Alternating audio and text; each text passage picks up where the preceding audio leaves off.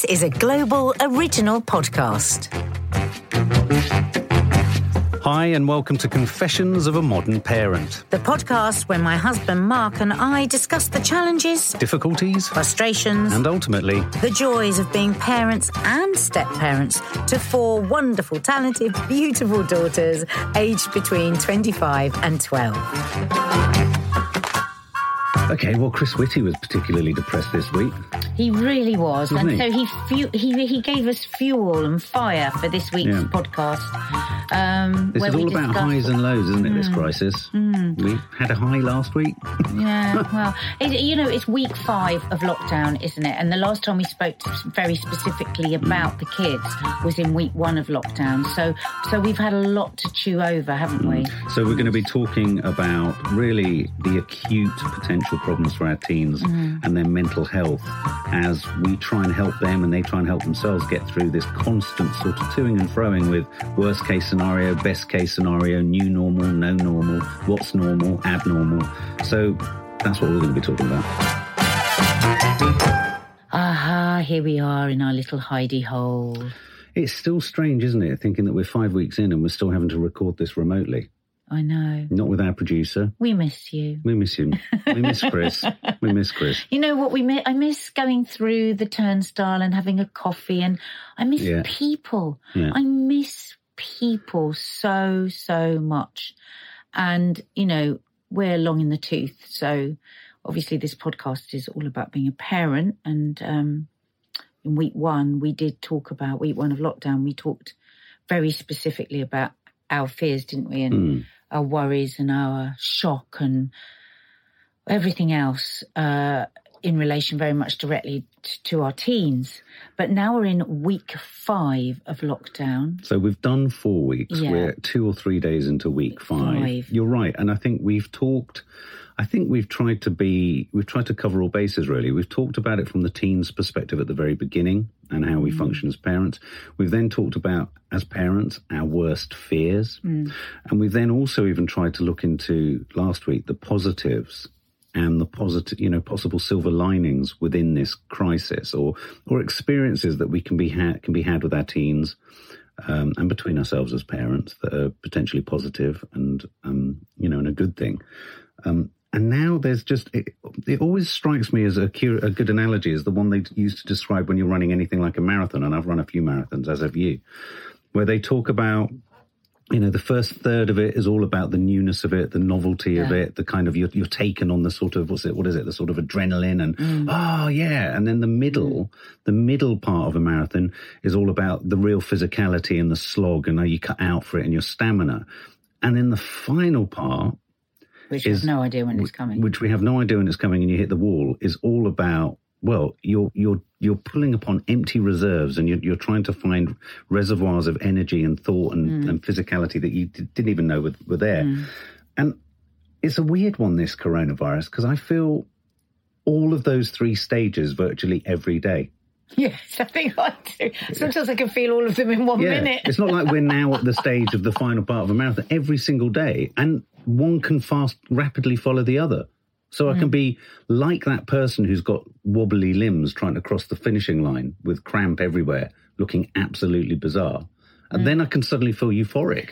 and and so energized Yeah, so energized totally. i mean i had a completely energized day yesterday i could have carried on and on and on and it, you know what i liken it to um we've both lost people very close to us you know and i liken it very much to grief.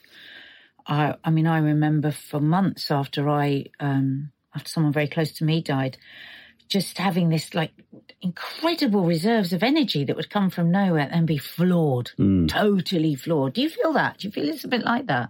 I, I feel like, like well, it? unfortunately, I keep feeling like it's it, it feels like one of the key symptoms to having coronavirus, which is sudden, extraordinary exhaustion. Well, that's because it's because of flipping from that high adrenaline And- cortisol rush, isn't it? Well, I think And it's not even flip- utterly depleted. Yeah, you're right, and I think it's not even about flipping from that. I think we're all underestimating the extent to which our bodies have gone into flee or famine mode. I think we're, I think we are the Neanderthal man charging across the savannah away from a, a saber-toothed tiger. Yeah. I think that's what we're in that Yeah. state. all the time, even when we're sleeping. There's Yeah. a sense that I've got, and I do liken it to feeling like I'm.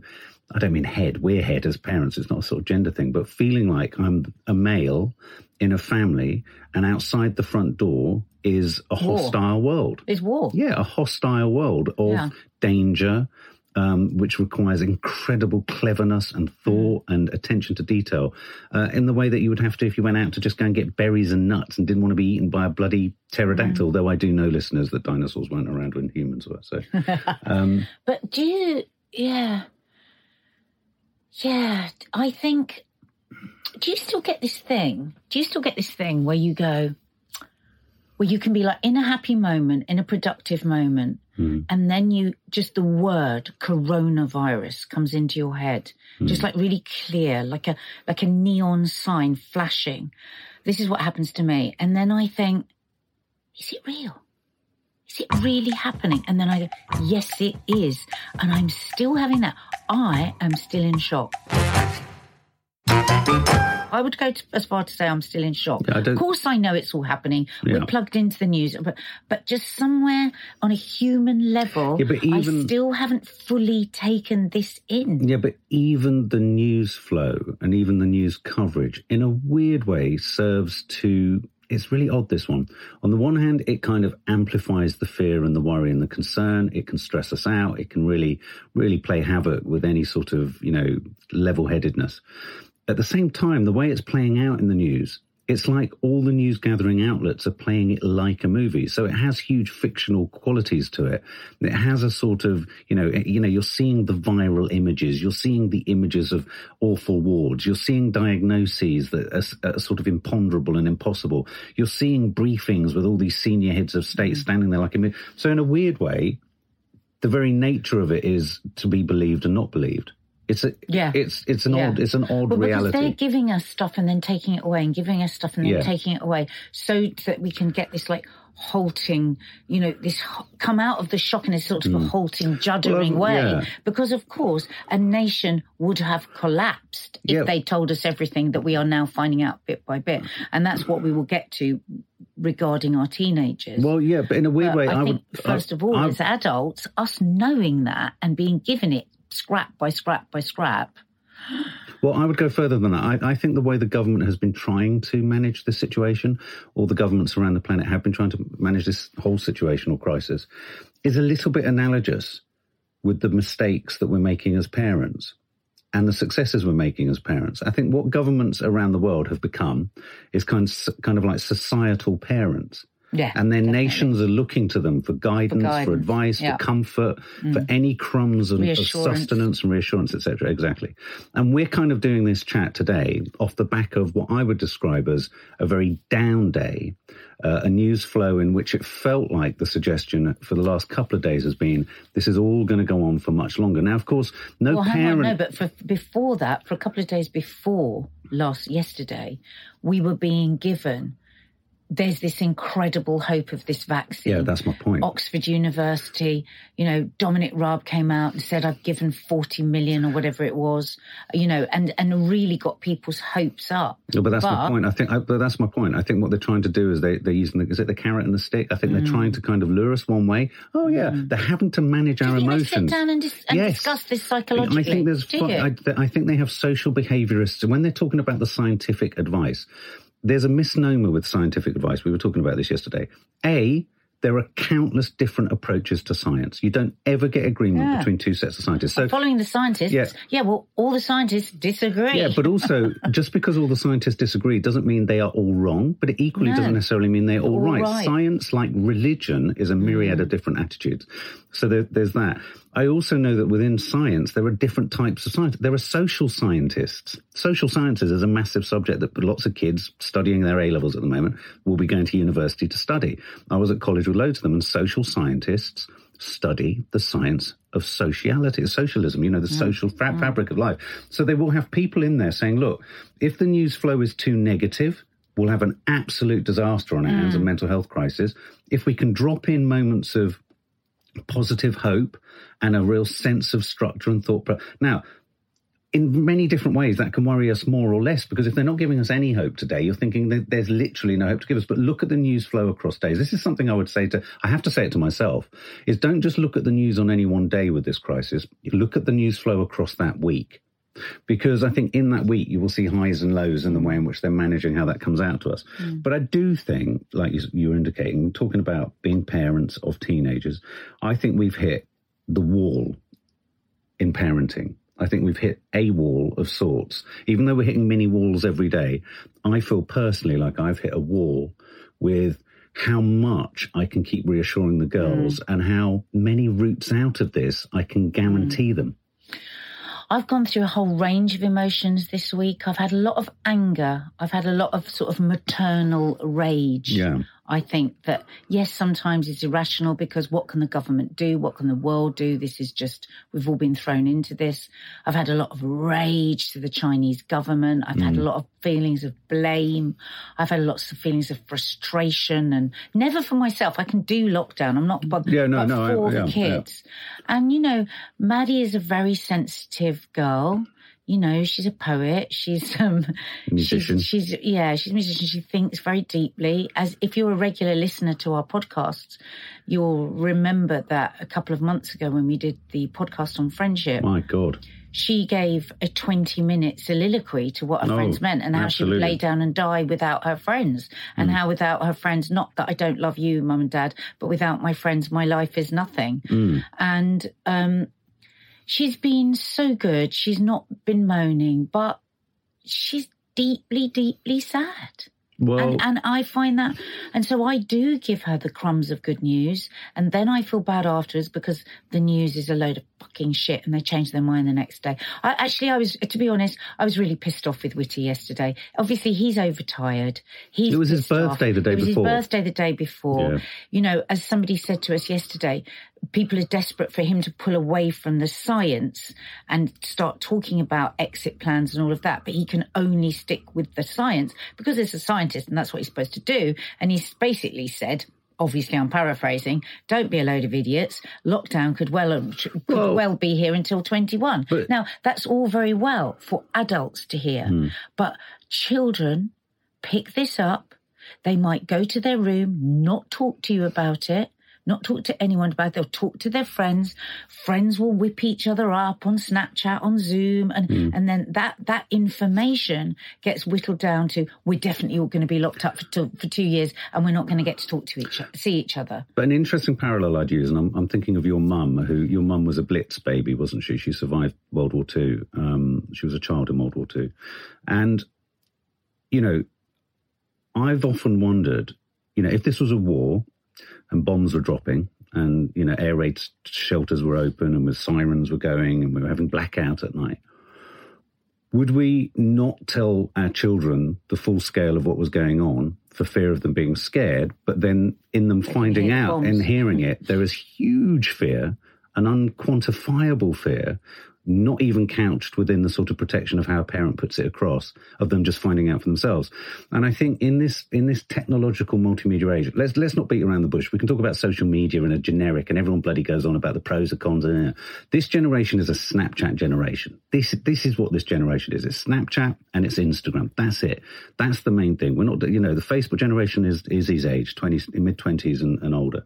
We're looking at a snap generation. There is no way those kids, any of our kids, are going to disentangle themselves from a very now, a very crucial way of staying in touch with each other. So however much we sugarcoat, manage, uh, even even sort of dictate the terms of the news flow to them. Um, mm. As going back to what my advice was earlier, it, yeah, as a rational adult, you can go, yeah, well, what I'll do is I'll sift through the news of the week and I'll decide what's sort of valid and what isn't, because it's it's it's shifting on a twenty four hour basis. One thing's true, then I mean they can't make their minds up on masks, so every day it's you know it's flip flopping, isn't it, from one assessment to another assessment. But your kids are just being. I saw Maddie was showing me something on Snapchat, and I saw something flick up straight after it about something to do with coronavirus. And, you know, however much we try and manage it, they're going to be across what's going on. So, mm. you know, well, my... just imagine what they're all saying, what they were all saying last night and today, when when Whitty has said prepare to be in lockdown till 21. We may be in You know, lockdown. We may be. We may be in. Okay, so that's the point. We may be in lockdown. Kids and their and, and kids love to have drama, don't they? Yeah. As well. So they will be. Well, this is a that's a good point that you make there. the That, that's a really good point. You see in her face sometimes when she comes to me, she says, "Oh, mom, mom, they're saying this, mom." What? And I look at her and I think, Jesus Christ! And I want to make it better, and I want to say something that will. Sorry. But you just Well, I just want to say something in that minute that will soothe her. So I will say stuff, and I don't even know if it's bloody true, but I just, I just think it's.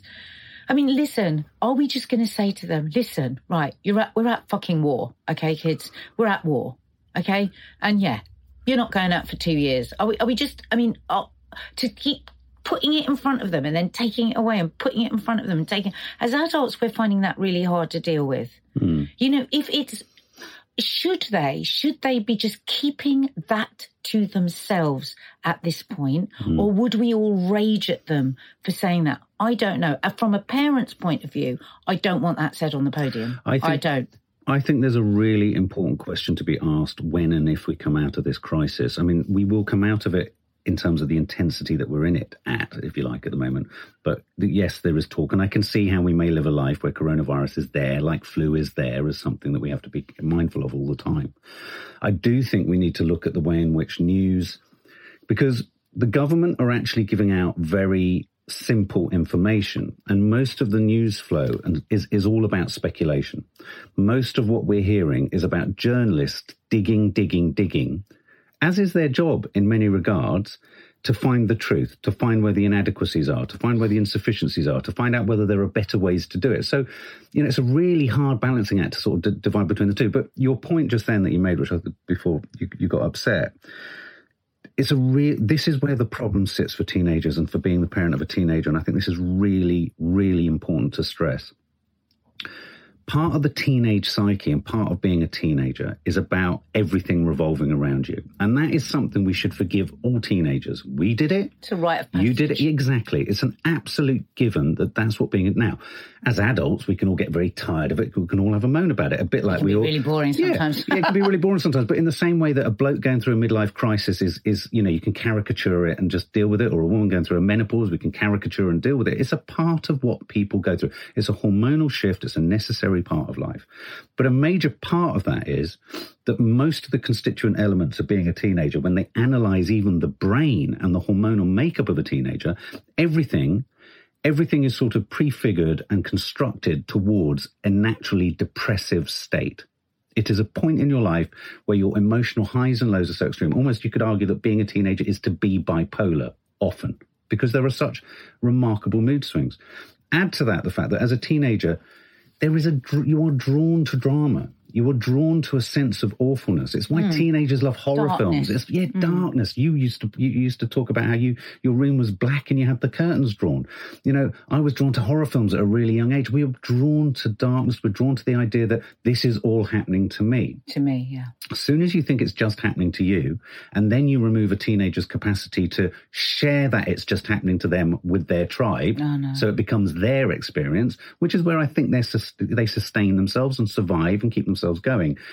It gets really worrying, and as we're hearing already at the moment, there are more and more cases, and we're, we're, we've sadly been on the on the sharp end of one of these through a friend of Maddie's, of kids disappearing, kids suffering extraordinary bouts of depression. Suicides are happening, suicide attempts are happening. And that's the point where I stop and I think, oh my God, hang on a minute. One of the other constituent elements of being a teenager is, is that they don't tell you everything. And so we're suddenly now, I, I feel like we are entering a period of time where we have to be so on our toes. Well, if you if we scroll back to the beginning of this um, podcast where we were talking about the highs and lows that we have, you know, you're waking up with terrible anxiety every morning, you know, birds in your chest, you know, that you then have to work through. I wake up with this ache in my gut and this fear. Our children are waking up with us. Our children are hmm. seeing our highs and lows. Our children are seeing us watch the news. Our children are hearing our conversations. Everybody across the globe. Hmm. So they how many of our kids are actually keeping to themselves Mm. their deepest worries because actually they see that we're all worrying about our work and our, and money and our elderly and how many of them, not necessarily because you might not have a good relationship with your child. We, ha- I think we have very good relationship and a very good open relationships with our children, but they're also you know, very kind hmm. children and thoughtful children. So I'm pretty sure they're keeping some of their darkest stuff to themselves because they don't want to burden us or hmm. worry us. So it's not always just about a moody, uncommunicative teenager No. that is there to make all of our lives, all of us parents, a misery. Sometimes our kids, you know, across the globe are actually going, you know what, my mum and dad have got enough on their plate. I'm just going to keep it to myself. Yeah, it can sometimes, be a selfless act of keeping it to themselves. Yeah, and that's where and the pressure comes in. And I and I think you know it's a huge worry. You know, we reached out on our Instagram actually yesterday, asking um, asking people to to come in with what they're worrying the most, and so many people are are saying that that that their big worries. We thought we worried before with how much time our teenager was spending in their room, but my God, they're a lot. Of, they're spending a lot of their time in their room, isolating from the family. Yeah. Um, When you've read about these stories, these incidents, and w- with Maddie's friend and, and with this tragic girl that's recently killed herself, what I mean, has that for me that was like a clarion. It was like a smash in the face. It was like a wow. Oh my god, this is I I worry about yeah, all teenagers, all young people are secretive by the very nature mm. of being a young mm. person. You're secretive. How often do we see, even before coronavirus, when we've seen the tragic, you know, suicides, which there are many every year, many go increasing every year because of the high levels of anxiety and stress our young people face. How often do we see the parents say, I had no idea? hmm, And I think everyone probably has a little thing ticking in the back of their head. Do you think? What if my, what if they say it's a year Yeah. of lockdown? What if they say, because they're already saying, the kids, oh, I couldn't do the whole, what if it's the whole summer? What if it's the whole, it's unbelievable to them Mm. That they're going to be able to cope. And it's funny, isn't it? Because each time I hear that, when I hear them say that, my there's a part of me, a part of me gets really intolerant of it because part of me goes, "Look, this could be just a short amount of time in the scale, in in the, in the respect of your lives, you know, in, in terms of your life." Kids don't is- think like no, that. of course, but I have to keep reminding myself of that. I have to keep reminding myself of the fact. Think fact. about when we try and say to kids, listen, if you don't exercise, you'll have a heart disease when you're older. well, I can understand why can't they imagine- don't see that. No, but they can't But imagine it. If you say They to them you're going to spend two or three weeks in lockdown, it's like, well, that's not your life. It might mean that a couple of events. That's how I was thinking. I don't feel like that now, but mm, I'm But saying they were fine with two or three, but now when they're saying a cou- could be could be a couple of years, hmm. that's imagine when you were seventeen. Do you think- it do could think- be a couple of years. Do you think, on a level, almost all parents of teenagers a little bit are on a bit of a suicide watch?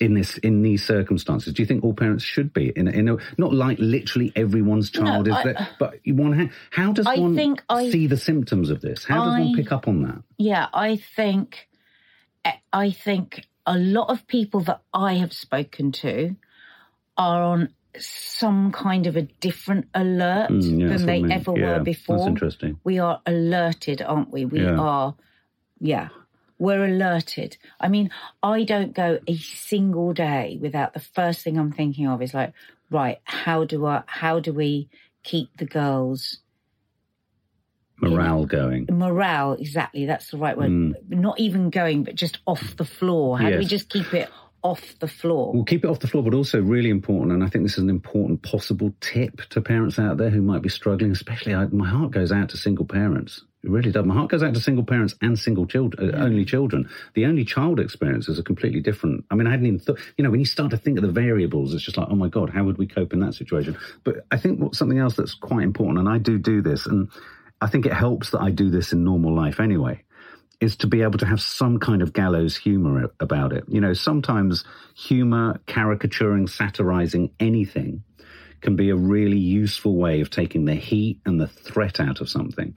Um, and, you know, I have found that on certain occasions, like with, you know, on our we do, we do a Sunday show on our YouTube channel, and where the girls they've been bringing in memes and they share with us funny memes of the week or funny films or clips on social media of the week. It's lovely for us because it's a way for us to kind of drop in on what the, the kids are looking at, but also so many of them are so cleverly lampooning coronavirus and uh, COVID 19. And there's a kind of sophistication in there. And I think allowing your teens and allowing your kids to go to the dark place, because again, going back to what we were saying earlier, you know, teenagers like darkness, teenagers like gallows humor. They're drawn to something that's kind of not conventional, you know, and I think as parents, we need to get a bit real with that. We need to be a bit more inventive. We need to think to ourselves, okay, well, we've been not gifted, but we've been thrown this curveball that's kind of questioning everything about our lives. So why not, within the safety of our own homes, go there sometimes with our kids with humor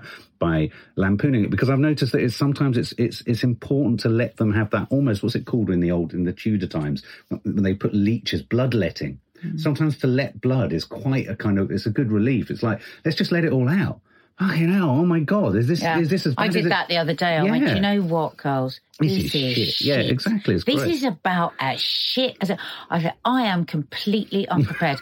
I am reeling. I am just not knowing what to do as a parent. I want to, when one part of me wants to take all my clothes off, all of us, and just run I'd out like of the street screaming. yeah. I don't know what to do. I want to fill this house with your friends. I want to just, I want to just go, I just want to just, just, I just want to go crazy. But, but I think it's important that I say that to them. Mm. I feel it's, I mean, I gauge it, mm. but because I don't want to be that like, oh, everything's fine. Here we are, because kids pick up on that anyway. Mm. I mean, it's, it's also d- difficult. The other difficult part of being a parent, the parenting contingent of all of this is, is hiding your own worries. So, like, for example, over the last couple of days, I've been aggravated with what must be a hay fevery cough. I feel a lot better today. But when you're feeling the worry, it's not actually, it's not been a worry about what if I get ill and I don't want to, it, you know, you've got that fear, but you're also thinking, I don't want this to happen in terms of the family. I don't want to feel like I'm potentially going to get ill. I don't want to get this because I don't want the family to go through this. That's not to say that anything necessarily awful would happen to me or you, you know, but we don't know with it. There's so much unknowabilities mm. to quote Donald Rumsfeld, with the known knowns and the unknown knowns. And we don't know anything really, but we know a little bit.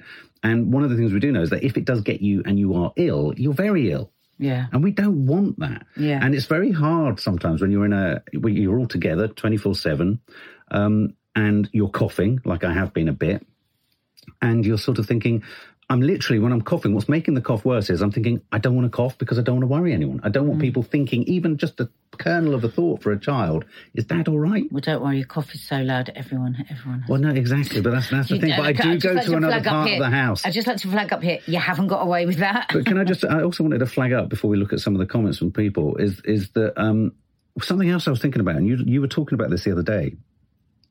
I mean, in many regards, there's no choices around the social contingent. And let's face it, socializing is the most important part of being a teenager.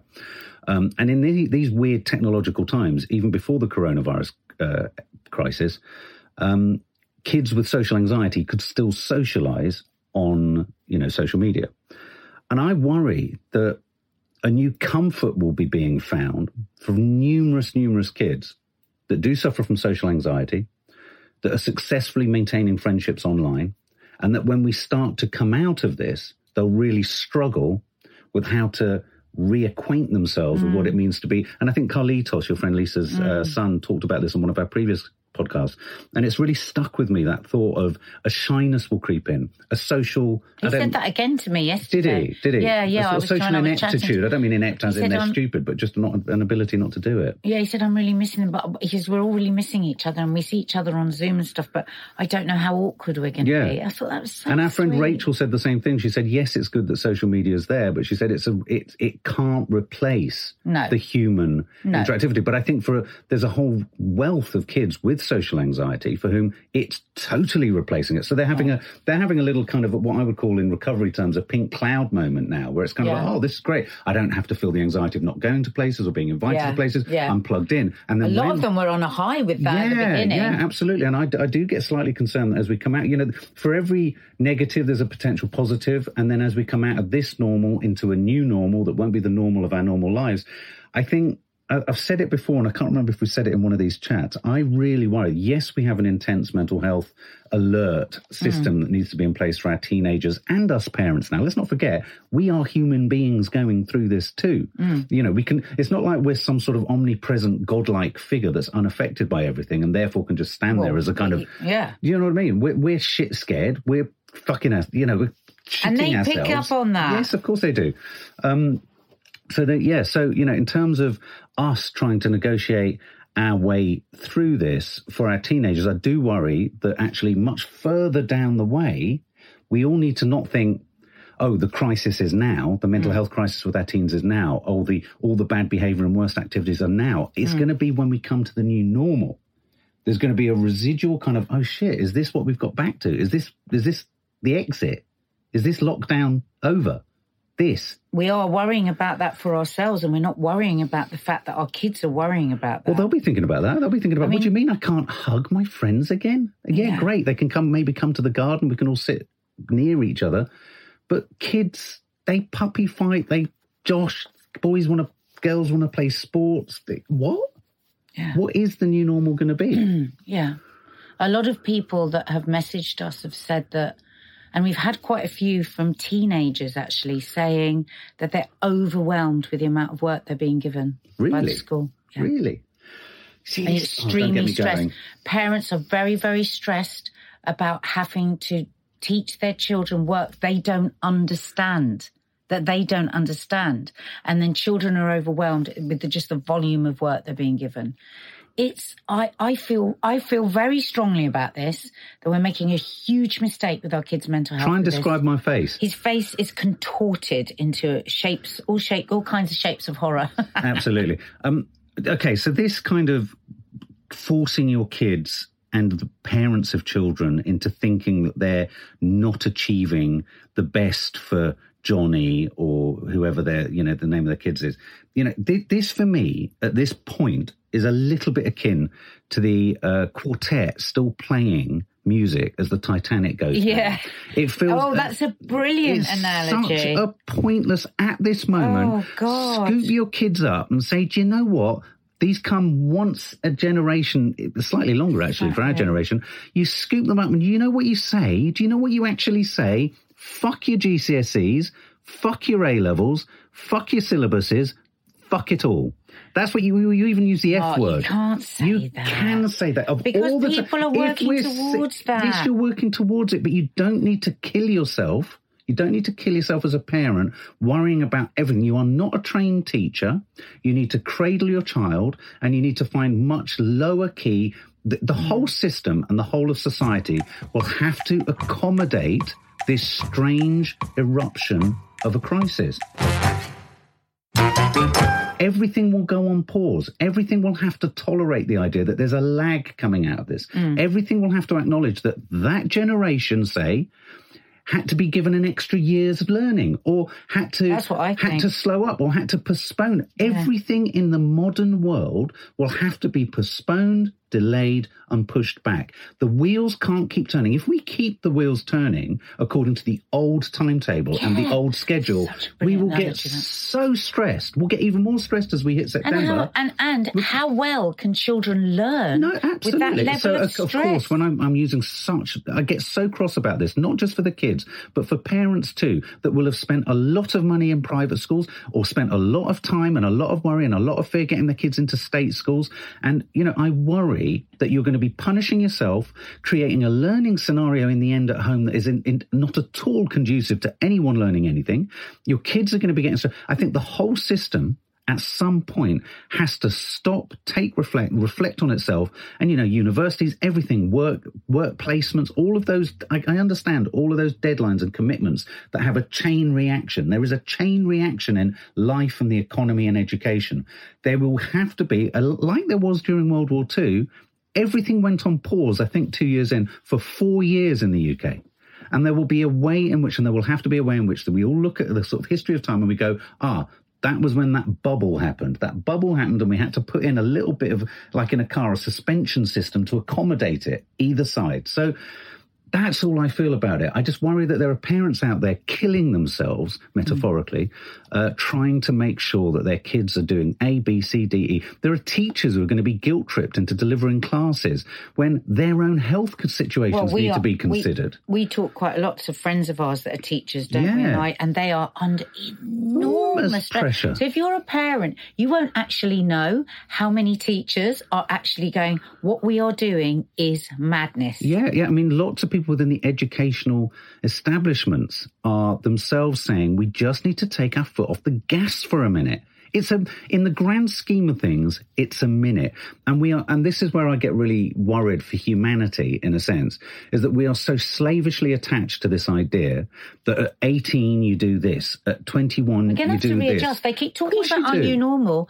The new normal is not going to Im- involve yeah. everyone going off back to school in September, studying for their GCSEs no. and A levels. I really don't see because that. Because what people aren't realizing is a return to school, even in the ways that they're talking about a return to school, is graduated. They're hmm. already talking about the fact that, say, you're in a, a school, you've got 10 years, only five of those years are going to be able to go back for two days a week hmm. because they have to maintain social distancing. You've then got to factor in something like I think 30% of all parents are saying they won't send their kids back.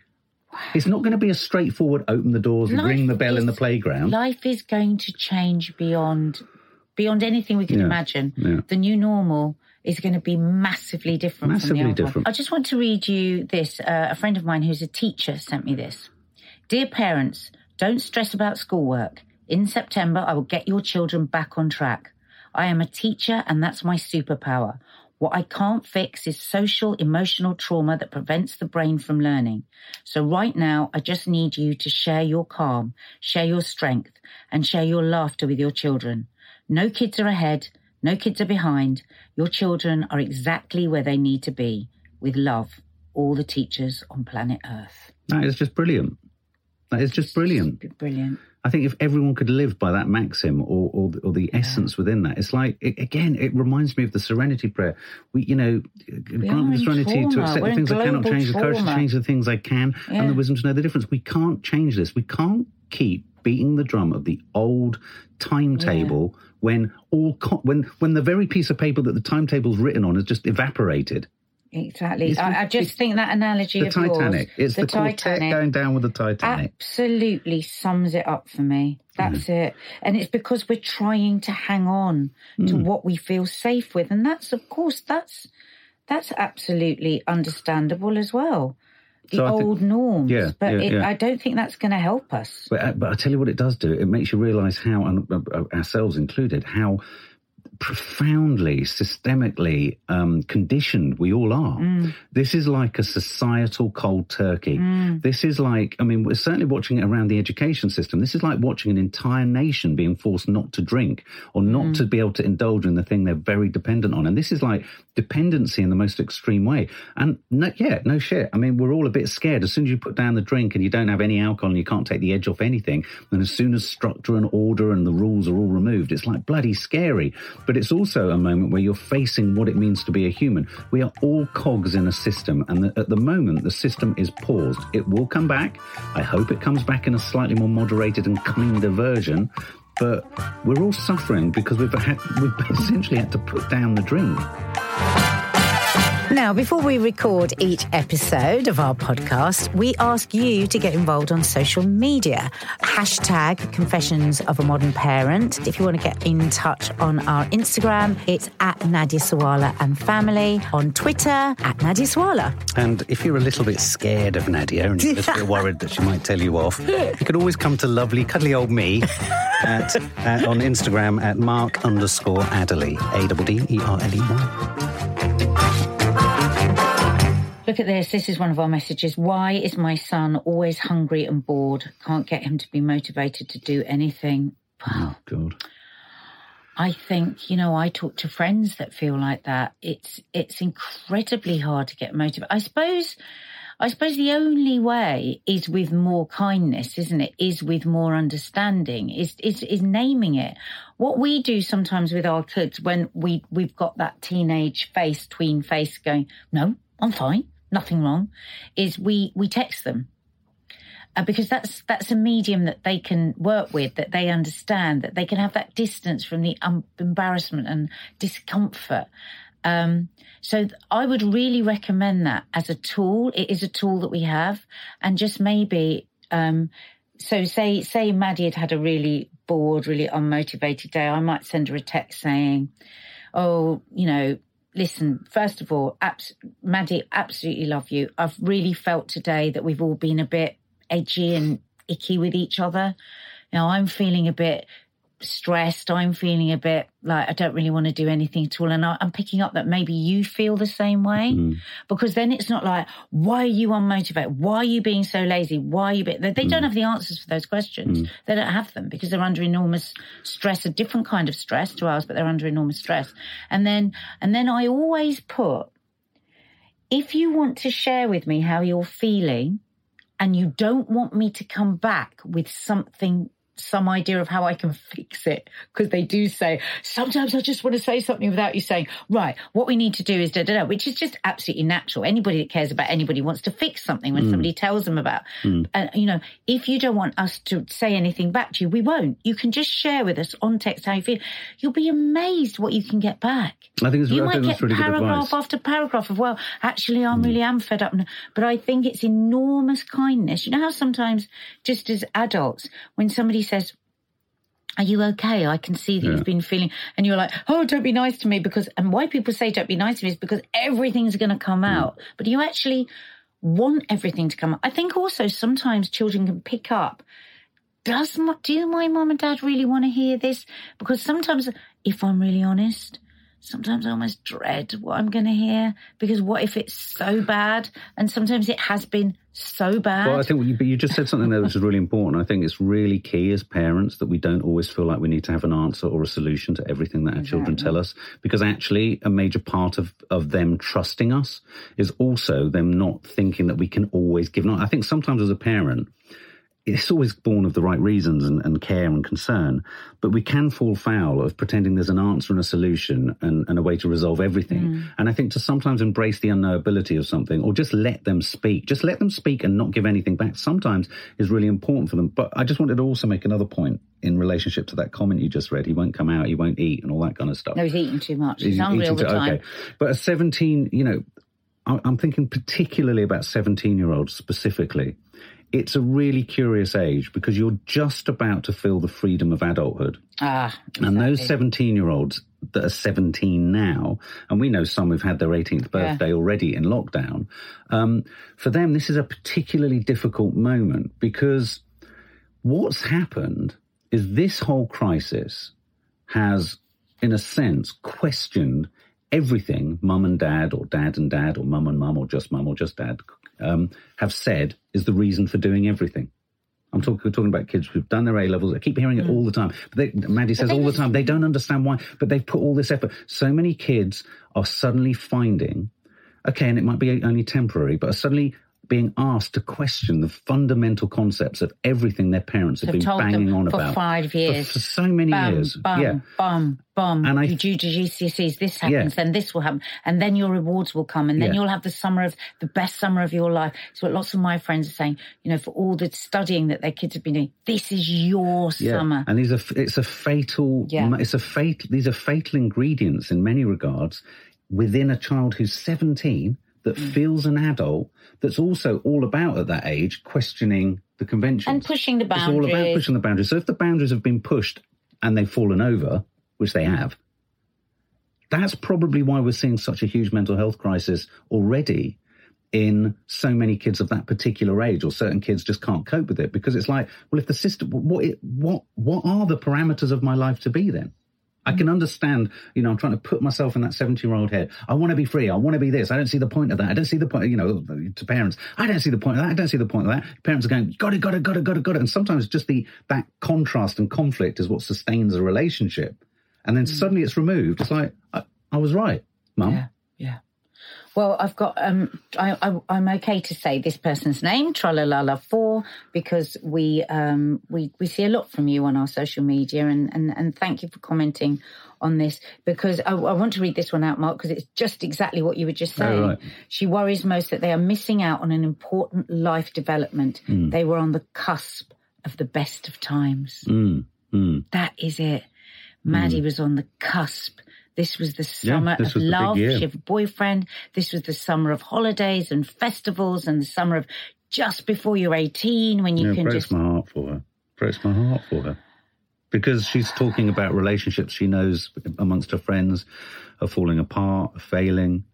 You know, I spoke to Izzy the other day. She's struggling with her relationship from a Izzy, distance. That's, that's, my oldest girl, eldest. and you know, you know, and they're in a good place, her and her partner. But it's putting inordinate pressure on those kids, teenagers, mm. youngsters, who aren't living together and who, who are in relationships. It's mm. Yeah, and you're right, and I think it's really important that it, uh, you know that I'm pleased that we've sort of honed in on the 17 year old. It can seem specific. We often talk about teens generally, but I think the 17 year old has got a very fundamental, you know, at 18, you've their had wings, that. They were rustling yeah. their wings. They were, they were coming them out. out. They were, they were getting out. them ready mm. and off they were going to fly. Mm. Um, I've got one here from, I'll just read her first name, uh, a teenager. I love you teens that listen to our podcast. We love it so, so much mm. that you listen and you give us so much great feedback. Emily says, my mom is worried that when I go back to school, I won't be as motivated as I used to be. I feel really bad for Emily. I think that's a lot to be saying to a child.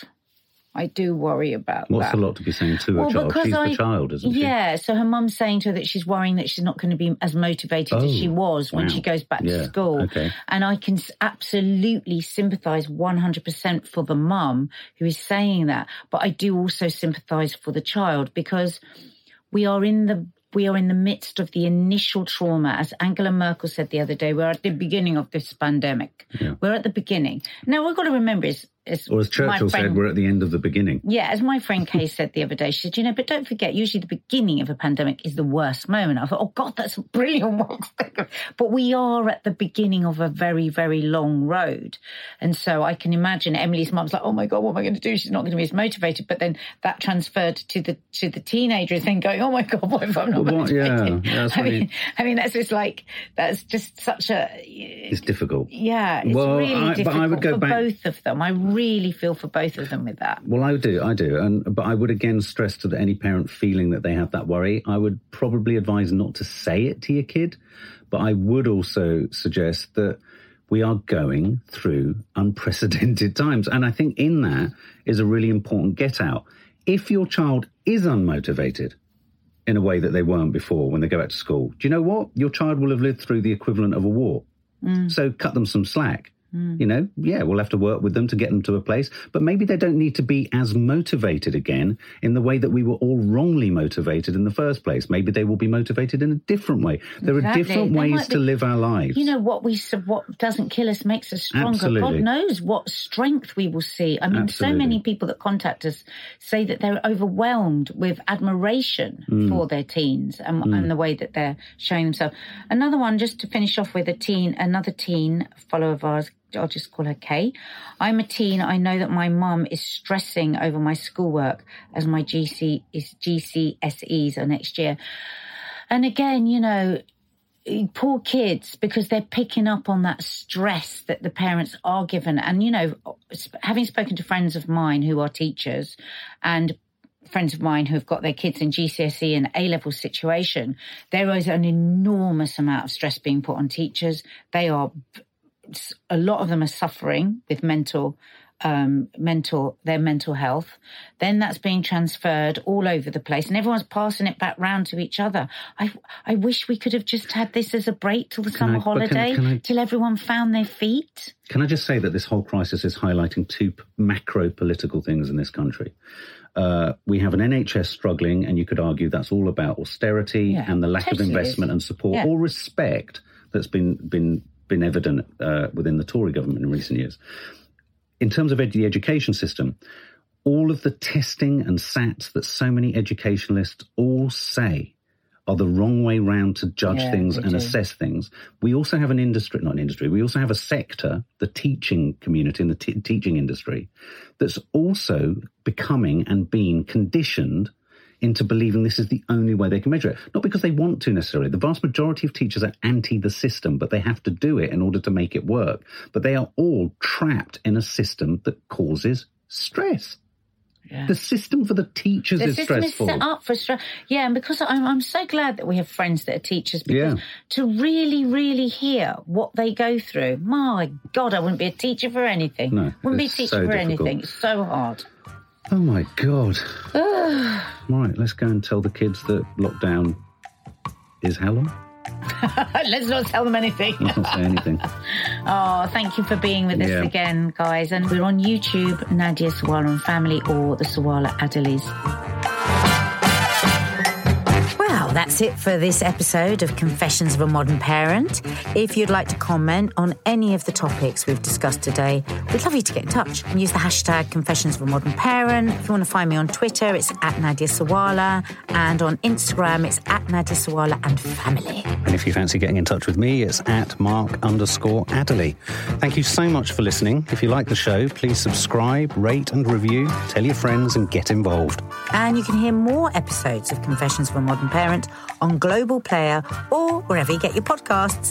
Bye. Ta-da!